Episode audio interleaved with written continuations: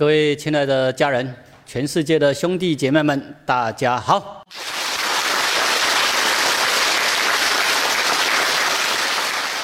我们这一节来研习《道德经》的第30章还有31章，因为这两章要一起连贯起来研习，里面会透露一些重要的讯息，让我们了解战争是会导致无穷的后患，人类要体会到战争所杀害的都是我们自己的亲人，都是我们自己的兄弟姐妹。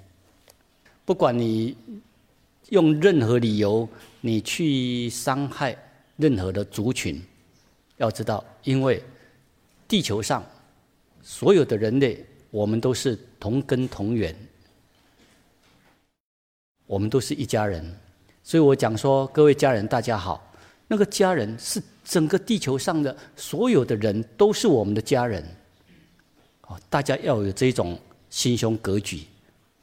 当你真正体会到道，你体会原来我们都是同根同源啊，都是道之子啊，这时候你自然的就会体会到，所有的人都是我们的家人，所有的人都是我们的兄弟姐妹。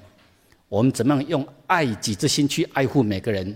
当你提到悟道，你自然就会练习的往这面去做出来。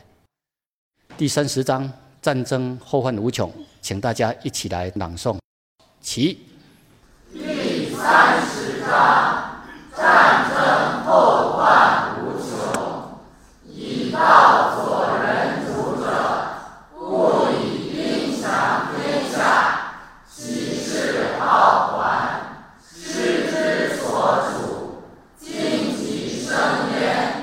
大军之后，必有凶年，善者果而已，不敢以许强，果而无矜，果而果而勿骄，果而不得已，果而勿强，勿壮则老，是谓不道，不道早已。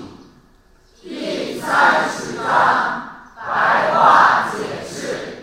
有道的英明君主，不会依靠强大的兵力武力去夺取天下，因为动用武力，这是很快会遭到循环报复的。军队所驻扎的地方，或有战乱过的地方，百姓逃离，良田废弃，无人耕种，村庄断垣残壁，荆棘丛生。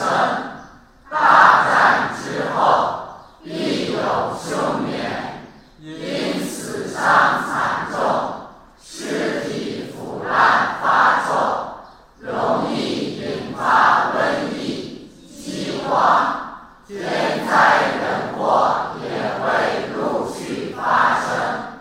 不发动战争而能和平共存，这是上策。不可好战而穷兵黩武，能达成和平共存共荣的良好效果就好。不可想独霸天下而傲慢自吹自夸，不可仗势凌弱。宇宙的法则，物壮则老，物极必反。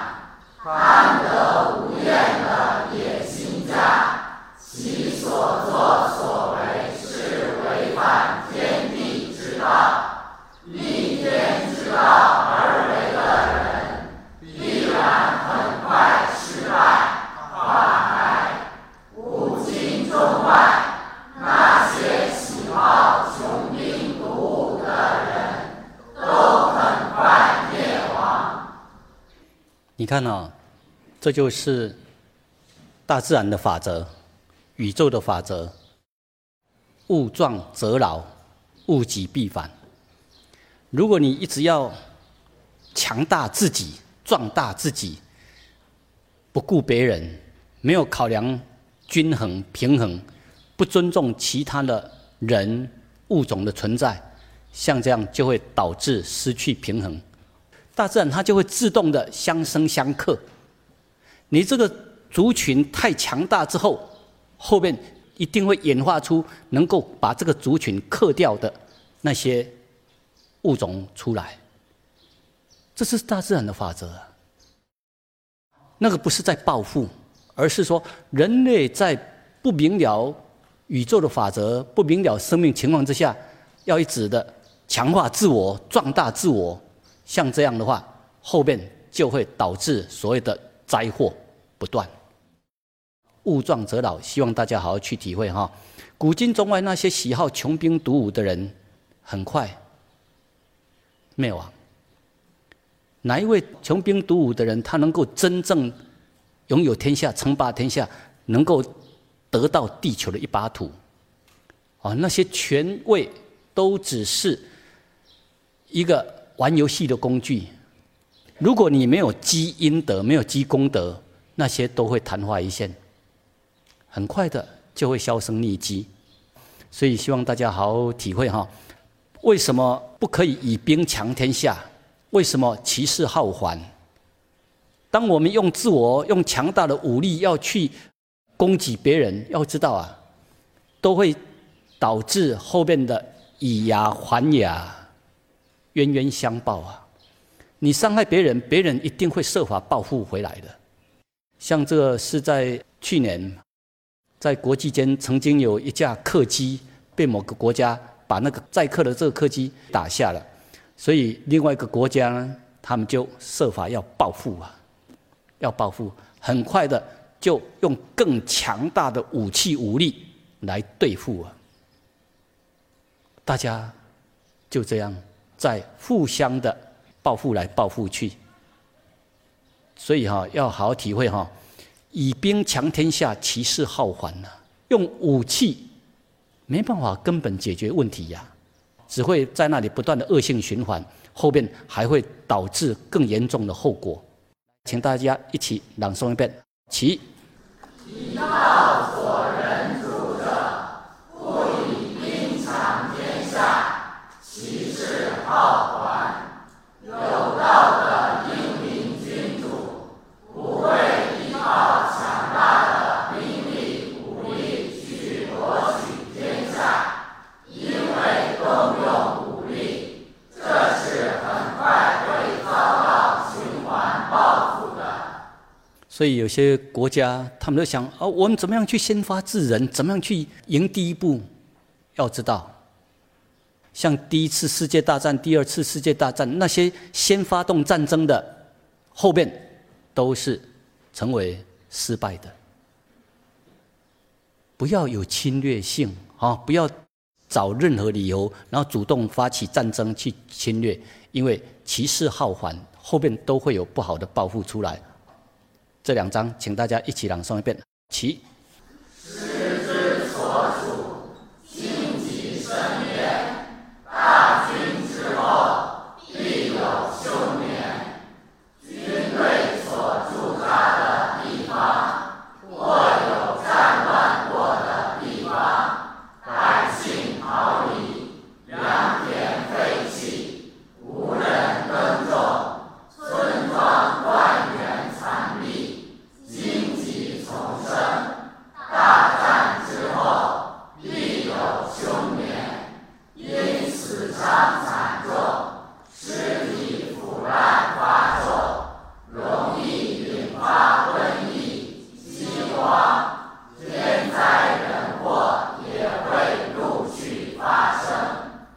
这大家从国际的一些战乱里面，陆续都可以体会到、看到。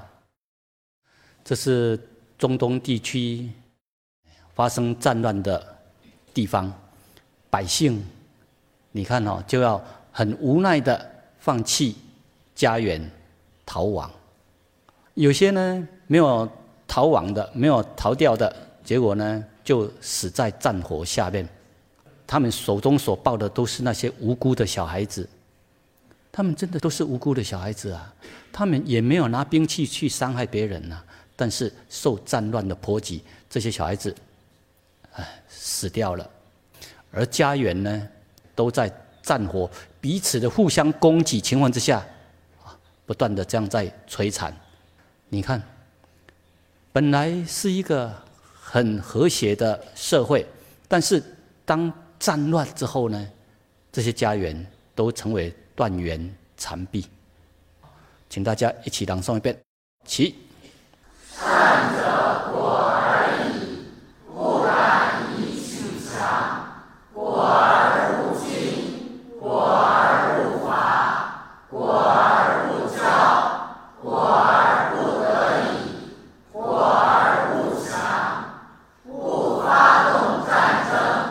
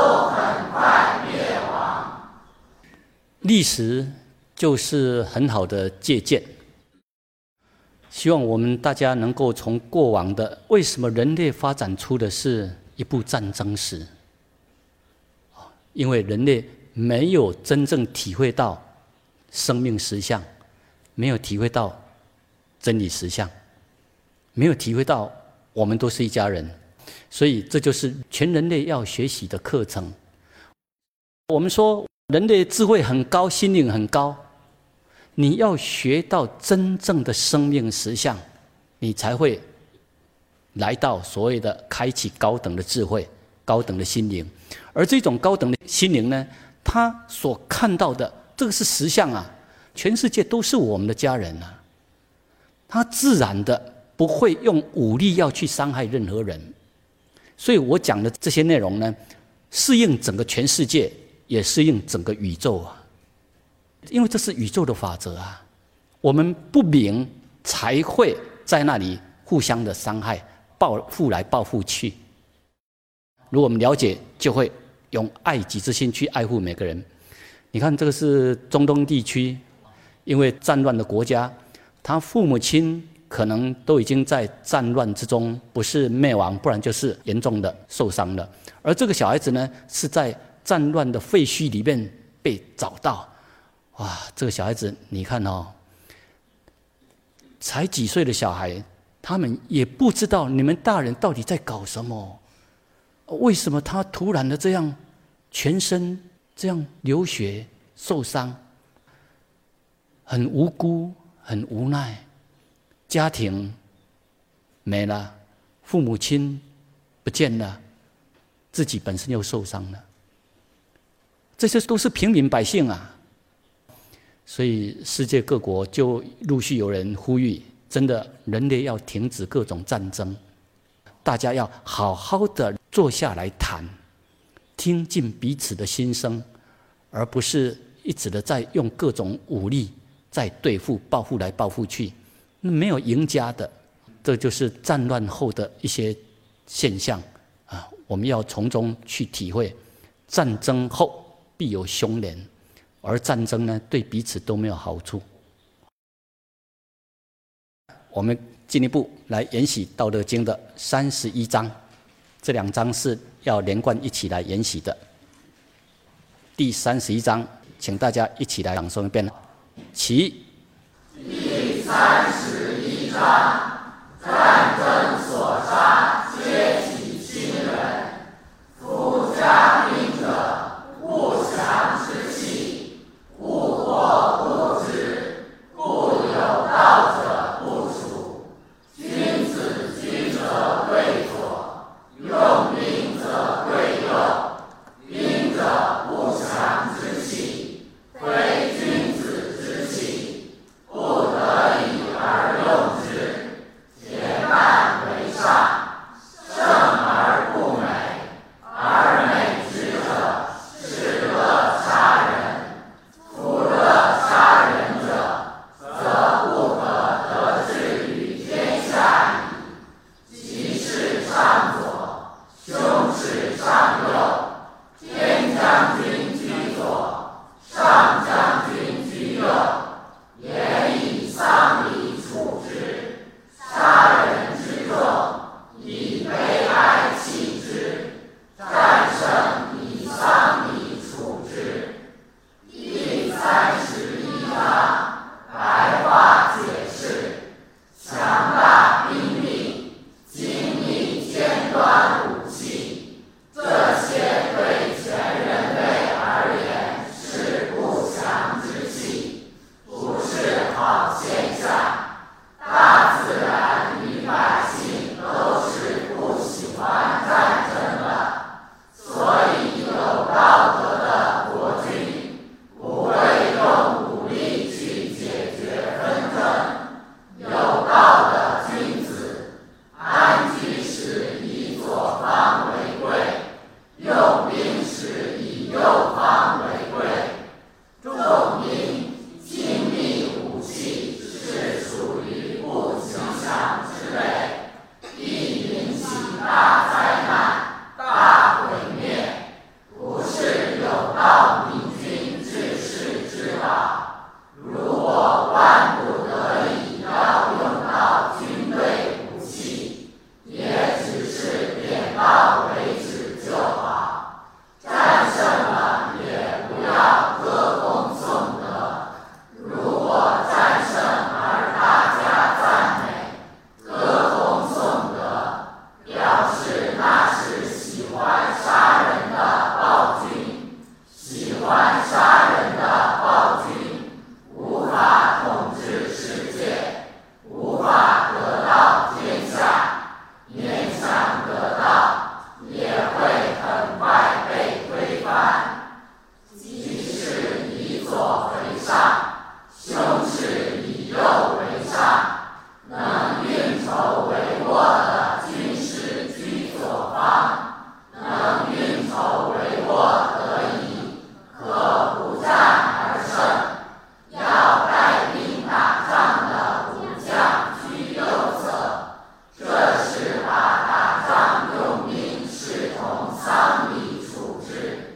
战争会杀死很多人，面对那些被杀死的人，要以悲哀之心来吊祭。战胜了，要以办丧礼之心来吊祭所有因战争而死亡的人。这是31章这里要告诉我们的。为什么战胜的要以办丧礼之心来吊祭所有因战争而死亡的人？如果你真的了解生命实相，你就会知道，因为所有那些死亡的人，他们都是我们的兄弟姐妹，都是我们的家人，不管是哪一个国家。你认为敌对的那一方，那也是因为人类的认为敌对的那一方，事实上他们都是我们的家人，都是我们的亲人，都是我们的兄弟姐妹。你不了解的时候才会认为他是敌对的一方，当你真的了解生命实相，你就会真的体会到他们都是我们的兄弟姐妹，因为我们都是同根同源啊，同祖同宗啊。上面第2行有一句话，能运筹帷幄得宜，可不战而胜。这里讲的那个胜，不是说我们又去欺负别人，用计谋去赢别人，去欺负别人，不是这样啊，而是真正能够运筹唯我得已。所谓的圣，所谓的好，那是不战不避战争，而能够大家和平和谐共存共荣，这个才是真正的圣啊！如果只是我们自己赢，然后用计谋去伤害别人，别人一定会怎么样？会报复回来啊！那个不是真正的圣啊！真正的圣，真正的好，就是你好我好大家都好。本来也很有可能要引发冲突战争的，当运筹唯我得已呢，大家能够来到化干戈为玉帛，大家来到和平共存共荣，那才是真正的圣。你好我好大家都好，如果只有我好别人不好，那个没办法真正的圣的。你的圣只是表面暂时的，没多久更大的报复就会回来，后面就会更惨。所以我们要了解真正的圣，那是大家都好。这一页再请大家一起朗诵一遍，起。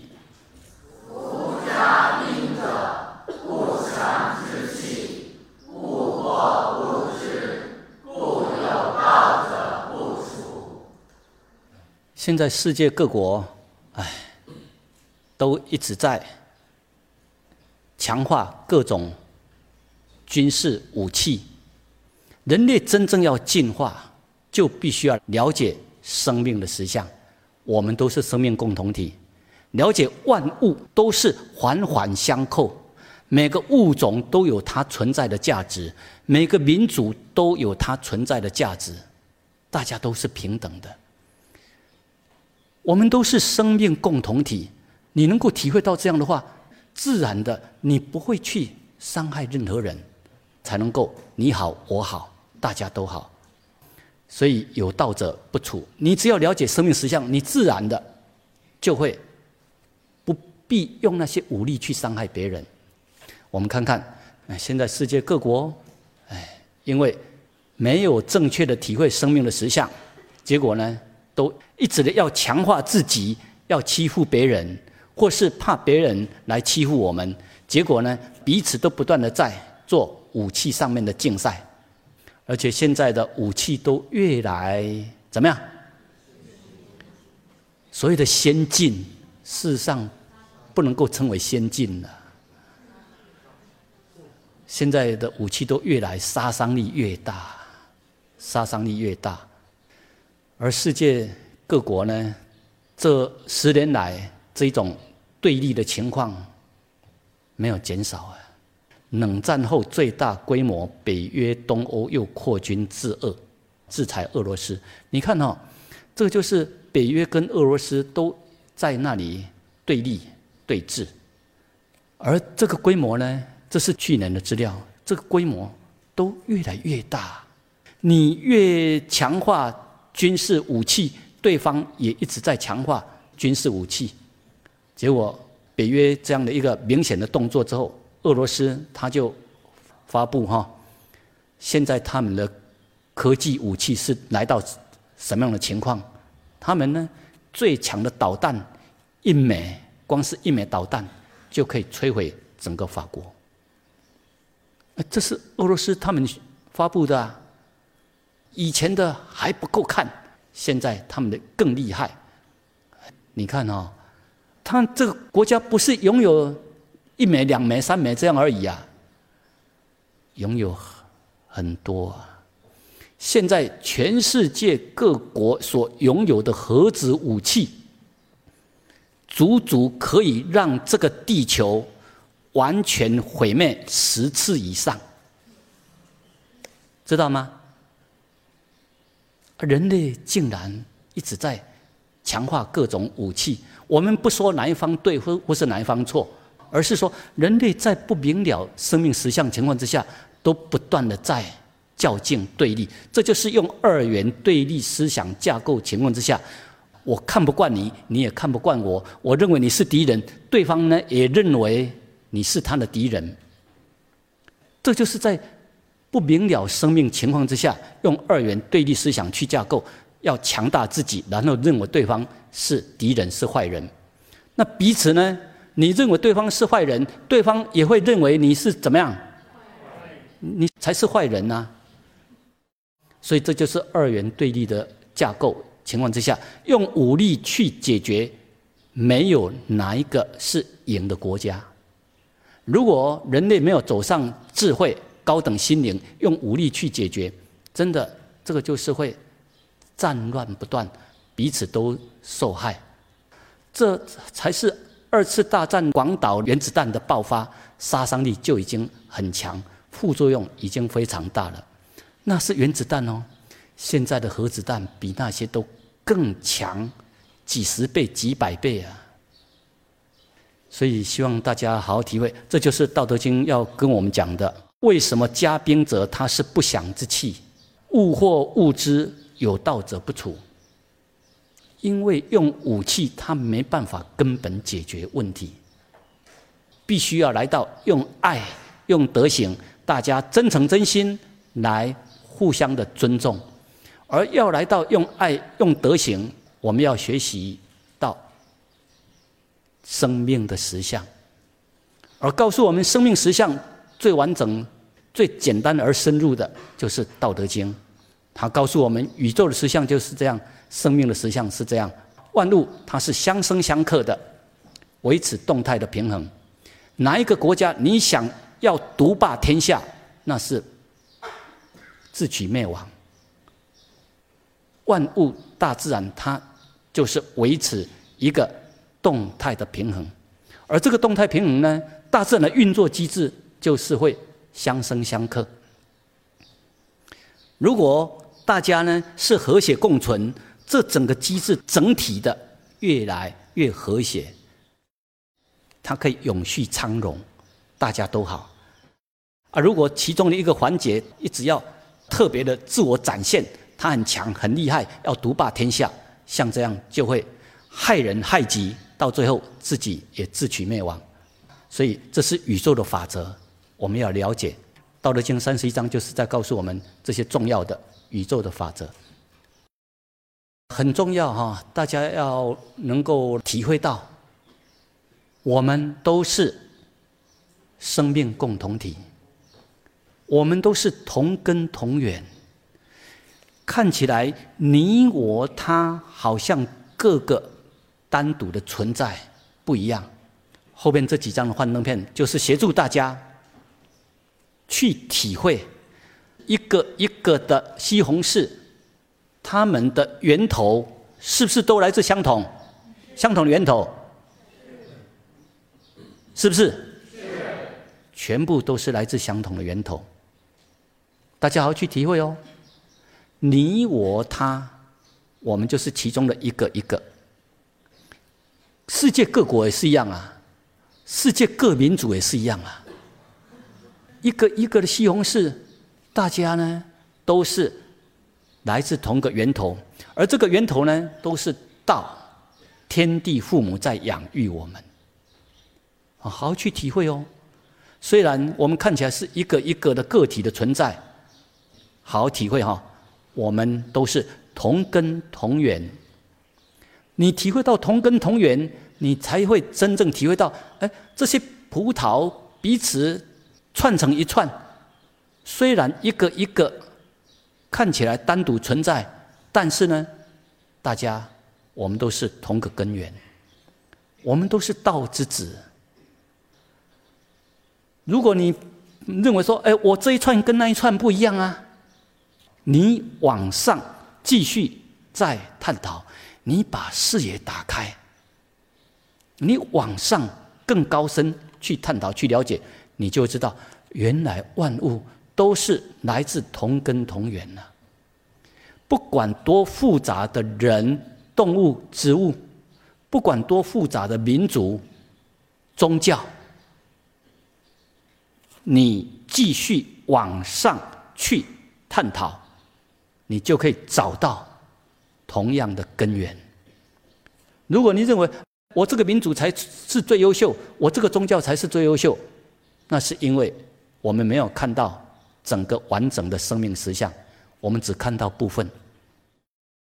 如果你往上提到更高的层次来看，你就会知道啊。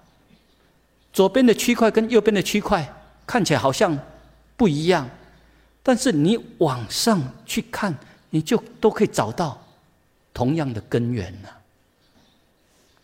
这个就好像在因缘际会分离的情况之下，兄弟姐妹不知道彼此是兄弟姐妹，结果就在那里勾心斗角，在那里对立，在那里互相伤害。等到有一天，他们一些因缘的变化，他们终于体会到，啊，原来我们都是同个家的兄弟姐妹。不了解的情况才会互相伤害。当我们了解，你自然的就会用爱己之心去爱护每个人。这一颗性，你看哦，虽然它上面一颗一颗的个别的存在，但是这一颗不是很高大的杏树，它却长出大概有将近1000个，密密麻麻的1000个的杏。虽然1000个的姓代表1000个的民族，但是都是同根同源。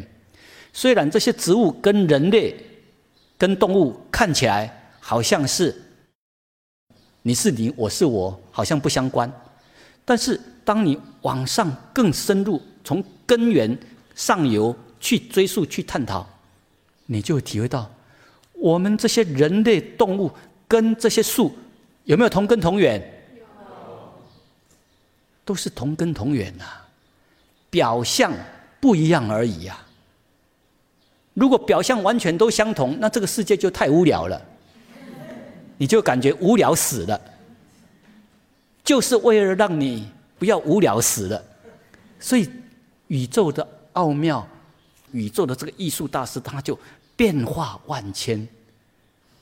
同样的根源，但是他千变万化出来，啊，众生看不懂这个实相的话，就会被表象所迷，然后就会认为你是你，我是我，他是他，人类比植物更高等、更优秀，人类比动物更高等。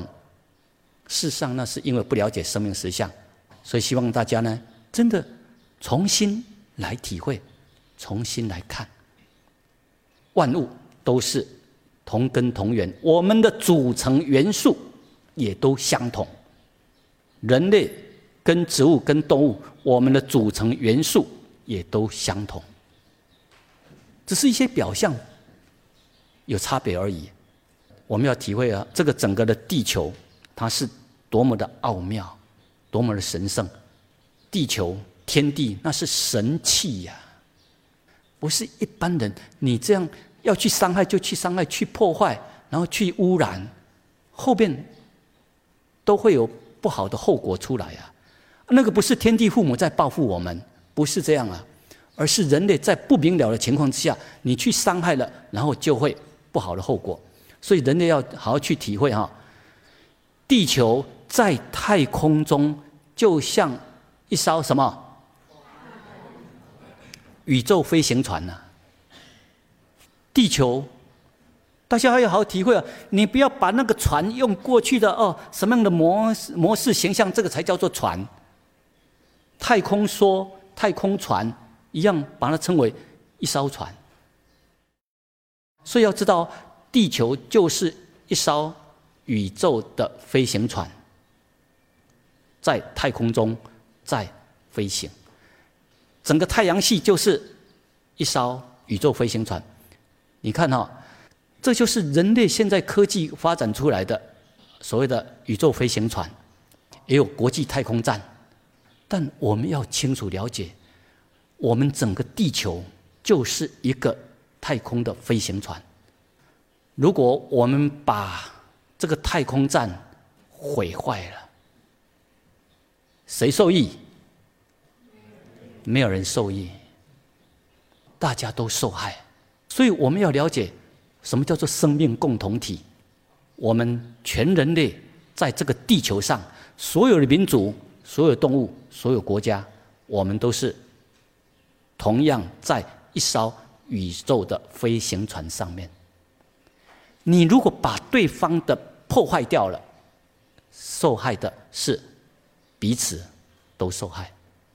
这个就是人类的格局要提升上来，视野要提升上来。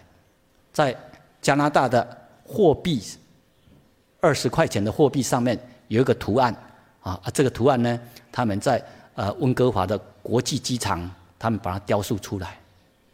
哎，这一张呈现出人类跟各种动物，大家都是生命共同体，同舟共济。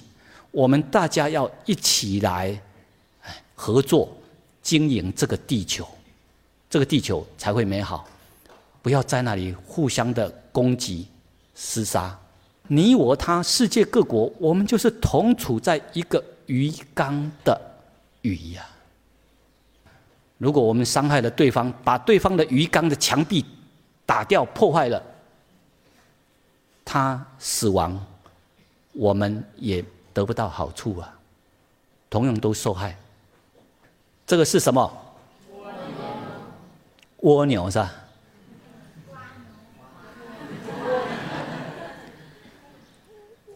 我们是习惯读瓜牛，你要读瓜牛、蜗牛都可以的。我是习惯读瓜牛。你看哦，瓜牛上面有2个长长的、大大的这个角，你们大家都看过嘛？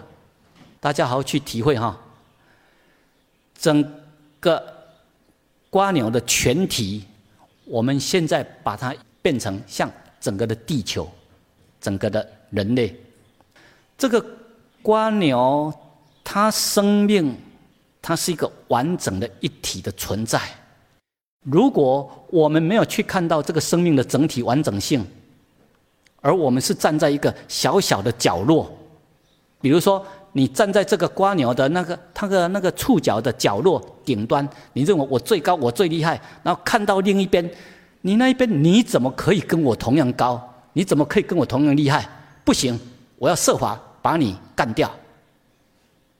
结果呢，二元对立就这样出现了。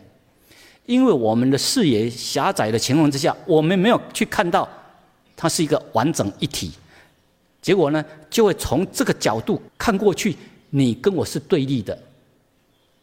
二元对立就是这样产生，它没有去往上、往下去看到那个根源，是相同的根源。结果呢，就会产生因为错误的观察，就会产生什么？错误的论断。错误的论断之后，就会采取所谓的行动，而那些行动呢，就是错误的行动，背天之道的行动。结果呢，种族与种族之间的冲突，国家与国家之间的冲突，宗教与宗教之间的冲突，各种战争，各种大小的冲突战争，就是因为没有看到生命的整体性，结果呢，就只站在我这个角，看到另外一个角，它是跟我对立的，然后要设法把对方的角去除掉。这就是人类没有去深化，去看到我们都是生命共同体。这是人类希望更多人觉醒过来。你要看看了，这瓜鸟很可爱哎，醒过来。你有没有看到它醒过来？从睡觉的情况醒过来，不要用错误的观念去看。我们要来到了解生命实相。我们地球上所有的人，我们都是生命共同体。哦，你看这只瓜鸟，它有些开心。你看他的嘴巴打开，原来投射出来的那些像，你没有看到实相的话，你就会觉得那个两只是对立的。当你看到实相，哎呀，我们都是同根同源呐，我们都是生命共同体呀。你看呢，这个就是老祖宗用简单的图腾在告诉我们。人与各种动物、各种万物，我们都是由道所化育，都是天地之子啊。所以大家客观的来了解之后，你有整个宏观的实相去看到，原来整个地球它是一个完整的，每个环节都很重要。如果我们看不清实相的时候，我们就会觉得我自己最重要。我们活在那个自我世界的时候，我们都会一直要强化自我。你个人也要强化自我，你认同的宗教宗派，你就要把它强化成为最重要的。你认同的民族，你就要把它强化，这是最重要的。你认同的国家，就要把它强化成为最重要的，而跟其他的对立。像这样的话，我们的生命，我们的世界，都会一直处在二元对立的世界，冲突不断。所以为什么人类的历史演化出来的是一部战争史，就是因为没有真正了解真理，没有真正了解生命实相。所以人类要学习高等的智慧，就是要来到客观的认清真理实相。比如说我们把地球变成这样的球，地球它本身就是这样的一个球啊。地球上每一个点都代表，就像一个国家，每一个点都代表一个民族，每一个点都代表不同的物种。你说哪一个点最重要，哪一个点不重要？哪一个点最重要？都重要。哪一个点不重要？没有。地球上大自然所演化出来的一切，我们上一节也有提过，一个人、一个动物、一棵植物，连一个细菌都有它存在的价值。当我们用宏观的心来看到整体的奥妙、整体的重要，我们就会知道地球上所有的人、所有的植物、动物，我们都要尊重他们。地球它是一个完整和谐的存在。当我们懂得尊重万物的时候，才会取得真正的和平和谐啊！我们的地球才会呈现出真正的神圣庄严。这个地球它会成为一个真正的人间天堂，美丽的世界。这几章朗诵一遍。其杀人之作，以悲哀泣之，战胜以丧礼处之。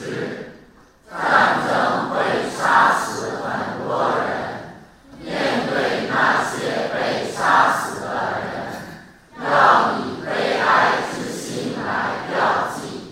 战胜了，要以办丧礼之心来吊祭所有因战争而死亡的人。当我们真正体会到地球上所有的人都是我们的家人，都是我们的兄弟姐妹，我们自然的就会用爱己之心，爱护我们家人之心，来爱护整个地球所有的人。我们心中那些敌人的观念就会逐渐的化解。当我们心中没有敌人，就会来到没有对立，没有对立就会来到你好我好大家都好啊！这里有几章，我们大家一起来朗诵一遍，这是很重要的结论。其地球上所有的人都是我们的家人，都是我们的兄弟姐妹，我们同住在19号宇宙飞船内，我们都是一家人，所作所为为家人。这些是真理实相。地球上所有的人都是我们的家人，都是我们的兄弟姐妹。当我们能够体会到这样层次，代表人类才是真正的进化，进化到高等的心灵，不是科技那些啦，不是用武器要去伤害别人，那个不是真正的进化，那个只会把人类推向更危险的边缘，推向大灾难的边缘。人类唯有从心灵上来进化，来成长，认识生命实相，认识真理实相，人类自然会体会到，哇，原来地球上所有的人都是我们的家人，都是我们的兄弟姐妹，我们都是同处在地球号宇宙飞船内。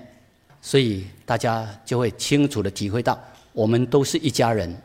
当我们清楚体会到那个不是一个抽象的观念之见，不是一种理论，不是一种学术，而是一种它是实相的存在。当我们真正体会到之后呢，我们的所作所为就会像保护我们家人一样的来爱护。除了这个家，我们看到其他的家庭也是一样，体会到他们都是我们的生命共同体，都是我们的家人。这个是很重要的结论。其我们都是生命共同体，我们都是命运共同体。当人类真正体会到这样的心灵品质，体会到这些实相，人类真的就是进化提升上来，这个世界就会真正的和平和谐。我们大家一起来努力，一起来做世界的和平天使，好不好？好。